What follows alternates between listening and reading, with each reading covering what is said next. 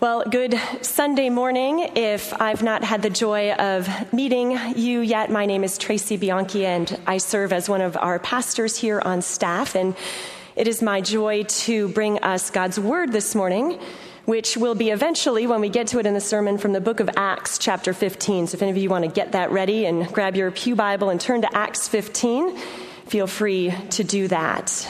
We have, as a church, been on a journey these last couple weeks through what we are calling a series of unbreakable.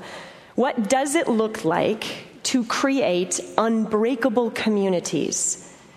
People gathered together, either your closest friends, your immediate family, colleagues that you're on a journey with. How do groups of people become an unbreakable force of good in our world?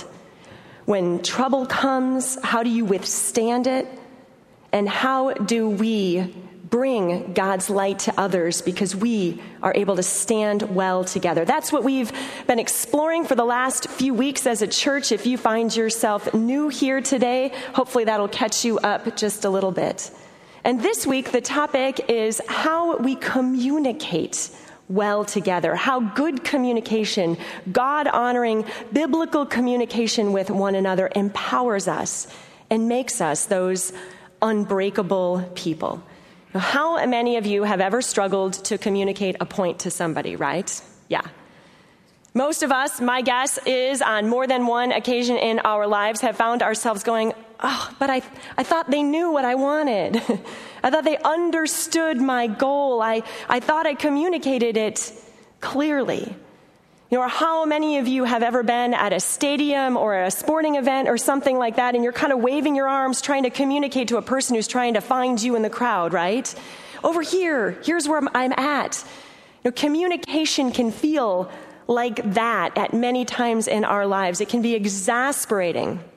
Many of us have likely come home from work or school and said, oh, you know, my team doesn't understand. My teacher doesn't understand. I don't understand.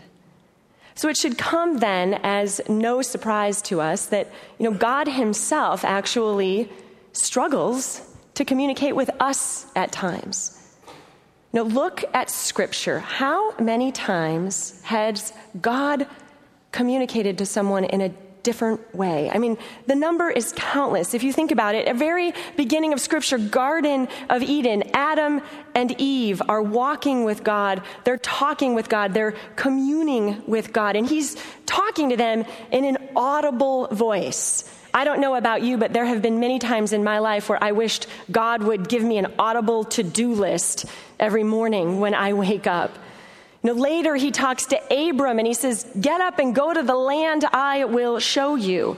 He talks audibly to Abram. He speaks through prophets, Elijah, Elisha, John the Baptist, Amos, Jeremiah. He speaks in dreams, Joseph and Pharaoh, right? Conversation about God speaking through dreams. He speaks through Daniel in dreams. In angels, he talks to us. Luke chapter 1, an angel of the Lord comes to Mary. An angel of the Lord comes to Zechariah. He speaks to us through other people. 2 Samuel, when King David had messed up, Scripture tells us that the Lord sent his friend Nathan to him with a message on how to make that situation right. He talks through a donkey. In Numbers 22, a pillar, we're told, the Israelites, a cloud by day, a pillar of fire by night. And when God couldn't get the Apostle Paul's attention, he knocked him off a horse onto the ground and struck him blind. He used blindness to communicate. And then just a few verses later, in a vision, he came to a man named Ananias and said, Ananias, go tell Paul his sight will be restored. And in some of these vignettes, what's so amazing is that we, the people that God is communicating with, dare to speak back. If you look at the Ananias passage, he says, no, Lord, I'm not going there. That man was once murdering people. Why would I go there? God speaks through his Holy Spirit, the Bible, through prayer, through the natural world, through sunshine and oceans and mountaintops and storms. And when all of that is not enough, He took a flesh and blood human being and strung him up on a cross to communicate his vast love for us. Communicating with us is anything but simple. So why are we so surprised when we struggle to communicate well with one another? When we do find one another, it is to God's glory. Jesus, in John chapter 10, verse 27, says this simple thing. He says, "My sheep, my people hear my voice." He says, "I know them and they follow me." This is communication with God. This is communing well. But we struggle. George Bernard Shaw says this: the single biggest problem in communication is the illusion that it has taken place. Right? Now, how many times have we said, "But I told you," and someone says, "I had no idea."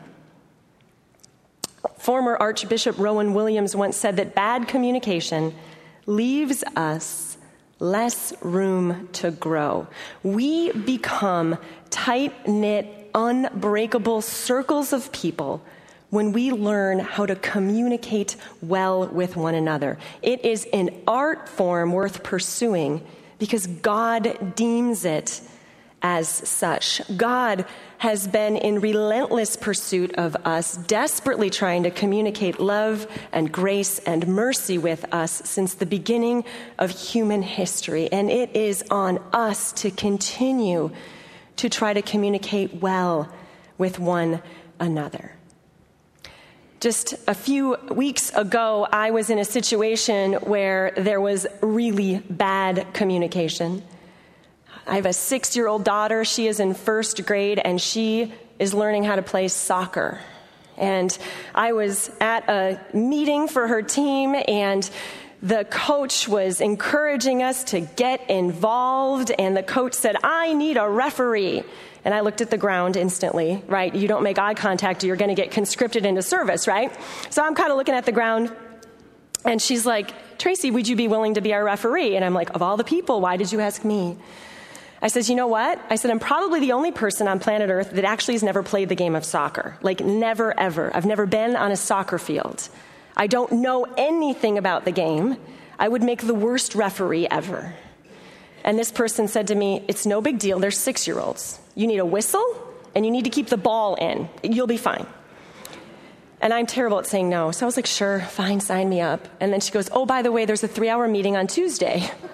It's like, 3 hours to coach 6-year-olds? All right, I'll go to your meeting. I went to the meeting. I was so overwhelmed. I got a 100-page FIFA guidebook to soccer. I got an official coin that I'm supposed to toss at the beginning. I was given flags and yellow cards.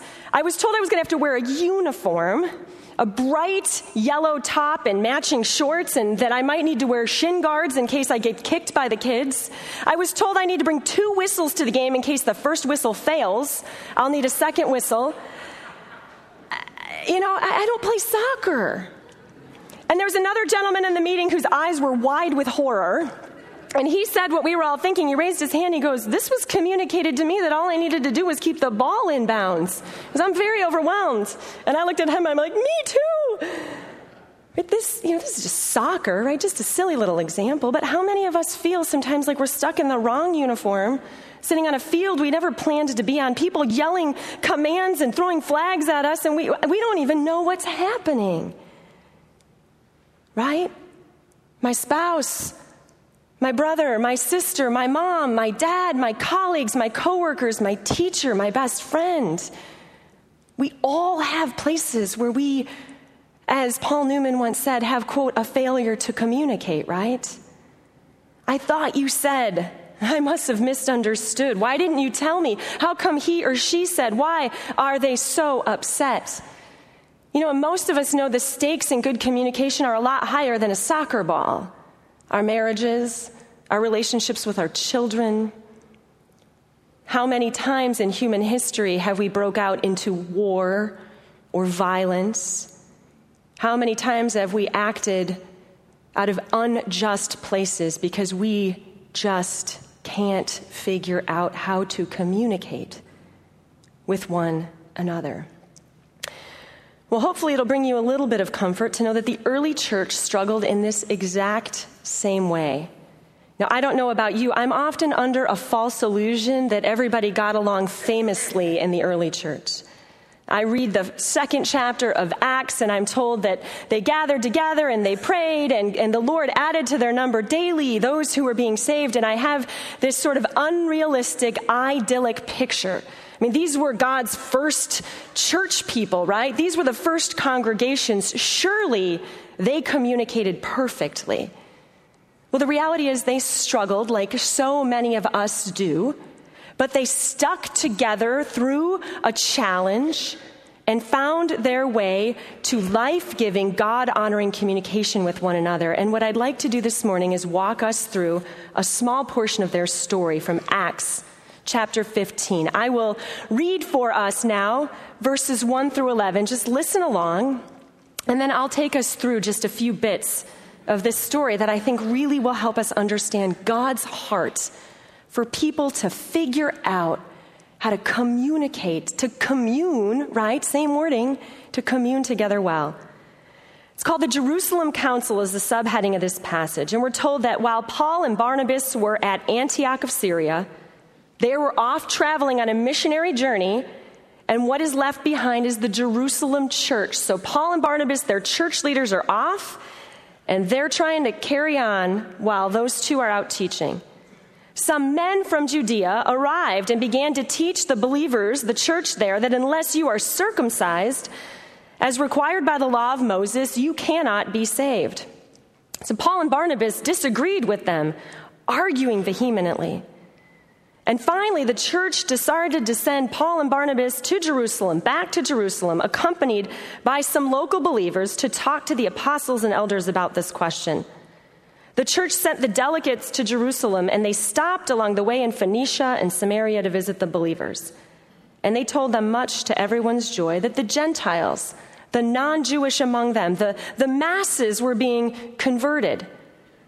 When they finally arrived in Jerusalem, Barnabas and Paul were welcomed by the whole church, including the apostles and elders. And they reported everything that God was doing through them out there in that big world. But then some of the believers who belonged to the sect of the Pharisees stood up in the middle of their gathering, right? And insisted the Gentile converts must be circumcised and required to follow the law of Moses. And so we're told the apostles and the elders met together to resolve the issue. At the meeting, after a long discussion, Peter stood and addressed them as followers. Brothers, you all know that God chose me from among you some time ago to preach to the Gentiles so they could hear the good news and believe. God knows people's hearts, and he confirmed that he accepts the Gentiles by giving them the Holy Spirit, just as he did to us. He made no distinction between us and them, for he cleansed their hearts through faith. So why are you challenging God by burdening the Gentile believers with a yoke that neither we nor our ancestors were able to bear? We believe that we are all saved by the same way, by the undeserved grace of the Lord Jesus. This is the word of the Lord. Thanks be to God. Paul and Barnabas come back to Jerusalem. This is a conversation, basically, to sum it up, asking the question, how Jewish is our church going to be? They didn't have a precedent of some of the different denominations or seminaries or commentaries or conversations we have today. Many of them came from Jewish faith to Christianity, but all they knew was their Jewish upbringing. How Jewish are we going to be? What laws and rituals and rules need to be in place to be saved? And the conversation while Paul and Barnabas were gone was simply that, yeah, you know what? Let's tell everybody they should be circumcised in order to be saved, which probably had all the men then, as it might now, wondering, is that really the best way forward? What they did together was come to a conversation. And again, I think we're often under a misconception that these were quick, easy decisions. But if you look at the text, the little things you miss along the way, it says they met together for a long time. And Paul and Barnabas were on their way back, and we read they traveled through a couple other cities on their way. They made a long journey back. They didn't just hop a flight to LA to go figure this out, and we're back by dinner. These were arduous times. Travel was hard. They were road weary. They were worn out. They were probably hungry, probably a little bit frustrated that they had to make their way back to settle this issue because they were off doing some good work. And the collection of folks gathered were significant. Paul is a stalwart, opinionated, forceful, strong man who before his conversion to Christianity was murdering Christians. I wouldn't want to argue with Paul. Peter, this is impulsive, deny Christ 3 times, get so fired up you chop the ear off of a guard on the night that Jesus was betrayed because you can't contain yourself, Peter. Barnabas is there. He's known probably as a background figure, an encourager, kind of that wise sage who sits in the back of the room during a debate and finally at the end may offer a strong, encouraging word. James, the half-brother of Jesus, is there. He's likely chairing the meeting. He goes on to be what is mostly the leader of this Jerusalem church. And then you have the congregants, right? You have all these elders and leaders from all over the place. And most scholars believe that Jesus' mother Mary was in almost all of these sorts of conversations and discussions, that she never strayed far. And if she was there, how would you like to argue with the mother of Jesus, right? These are not easy conversations. And yet it's a conversation about how the church is going to go forward. Conversations that happen throughout history over similar issues. Do we baptize babies or adults? Do we dunk? Do we sprinkle? How liturgical will we be? Do we celebrate Lent? Advent? Do we call our pastors reverends, priests, pastors? Do women preach or teach? What sort of music will we use to worship? Most importantly, where will the donuts be after service, right? This is the same stuff. They were sitting and wrestling with the same stuff we're wrestling with. And I want to offer just 3 quick thoughts on how they found their way through it, because what they did is what we can do. It's a biblical example for handling conflict, for communicating well, and for bringing God's people together and also our intimate communities of people together. And the 3 things are simply this: stop, look, and listen. Stop what you're doing. When you sense there is a failure to communicate, stop what you're doing. Do you notice what Paul and Barnabas did? They completely stopped the journey they were on. And again, it wasn't easy for them to get back to have these conversations. They stopped. They recognized that good communication was not going to happen unless they stopped the momentum of the direction they were turning in and went back. Now, our momentum today are our careers, our kids, our educations, our retirements, whatever it is. We are on a fast track as a culture. And I cannot tell you how many times in my own house and in others, we have not stopped to communicate because we're in a hurry. We've got to make that game. We've got to make that event. We can't possibly miss that meeting. Meanwhile, the people that are living under your roof are crying out to resolve issues. We have to ruthlessly and relentlessly stop ourselves, cancel everything, order a pizza, and talk it out. We cannot communicate well if we are too hurried to even sit down with each other and make it work. Secondly, look at people. Do you really see people? Are you actually, really, truly listening to them? Or are you half listening to them while you're scrolling your texts and your brain is somewhere else? A couple years ago, my children were in the kitchen and they were playing a game. I was cooking dinner and they were playing this game. They were guessing. They called it, "Who Are You?" And they would quote one of our family members, and one of them would go, "Oh, your Grandpa John," right? And then one of them would do something else and like, "Oh, your dad. Oh, your Nana." And then my daughter, who was 4 years old at the time, put her arms out like this to pretend like she was on her computer. And she goes, wait a second, just got to finish this email. And everybody goes, oh, your mom. I'm like, oh, you know, right? They wanted my attention so often, and I was focusing on good things. I was getting work done.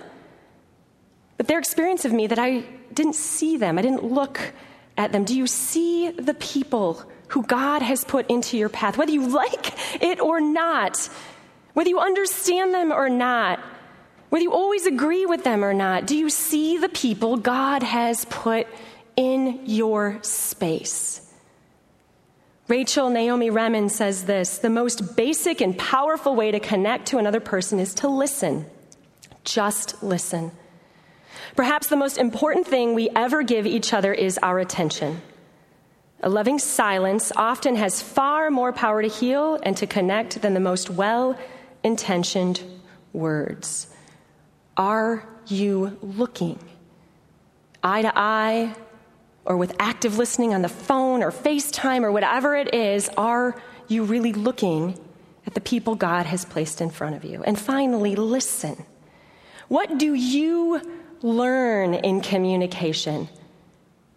If you come to communicate with a group of people wondering to yourself, what can I learn from them? Maybe in the back of your mind, you're saying, I disagree with them completely, 100%. But if you let into that mindset something soak in that says, but I have something to learn from them, I need to listen to them, communication will go dramatically different than if you just bring your agenda and throw it on the table and say, everybody line up behind me. Because everybody has an agenda of some sort. But what makes good communication happen is when we sit and seek to understand from one another the place they're coming from. You know, the great thing about Peter and Paul in this passage, they understood what Jewish believers were feeling. They spent time in those communities. They ministered to those folks. They listened to the stories. Later on throughout the whole book of Acts, they tell the stories of their own about God's transformation in those communities. They demonstrated the power of listening to one another. They understood where folks were coming from. Eric Hoffer once said this, in times of change, right, which is when we often struggle to communicate, in times of change, listeners inherit the earth, while the learned find themselves beautifully equipped to deal with a world that no longer exists. How do we listen well? How do we look at people? How do we stop, look, and listen? And after we're done listening, yes, we share our thoughts and our ideas and opinions and hope that the other person is listening to us as well. Now, one of the great myths I think we face in communication is that we all have to agree on everything. You know, this is a perfect example of the way that our biblical forefathers, they struggled. They didn't always agree on everything together. Later on in this very chapter, we read that Paul, they can't agree on who's going where. And we read, if you look down to verse 36, that they parted ways. One of them wanted Barnabas, one of them wanted Silas, somebody wanted to bring John Mark, and they disagreed. And they went their separate ways to do ministry. But if we listen, we can be transformed. You know, this is what God wants when we get at communication, right? I mean, God doesn't communicate to us just so we get in line behind him like drones, not thinking. No, God communicates to us so that he can commune with us. The Latin root of the word communicate is the same root that goes into the word commune, community. Now, the point of God speaking and communicating with us is so that we are in relationship with him. And the power of our good communication with whatever community you're in is that you will love one another more deeply, you will understand one another more clearly, and you will respect and celebrate the differences so beautifully if you can communicate well into an unbreakable community together. There's a bit of an urban legend that circulates. Maybe you've heard this story before. Circles like humanitarian and justice organizations have shared this story before. It's the story of a man who happens to be blind and who's sitting outside of a train station with his cup, a metal cup, right? He's trying to get some money. And he's got on a cardboard sheet, something simply scrawled with pen that says, "I'm blind, please help." And he sits there day after day after day, and a few little coins go in the cup, but mostly people read the sign and walk on. He hasn't succeeded necessarily at communicating his need or the understanding of the people who are passing by. And the story goes that one afternoon, a woman comes up and takes the sign out of his hands and writes something different on it, flips it over and writes something different on it and gives it back to him, and he sits there holding it. He has no idea what it says. And all of a sudden, the money starts to overflow the cup, and paper that doesn't quite clink the way coins do start muting the sound of coins in the cup because they're stuffing so much money in his little cup. And she stands there next to him for a while and watches people respond. And finally, he senses that she's still there, and he says, "What does my sign say?" So she reads it to him, and it simply says, "Today is a beautiful day, but I cannot see it." Right? A simple rewording and rephrasing and a simple move of the conversation, and everything changed.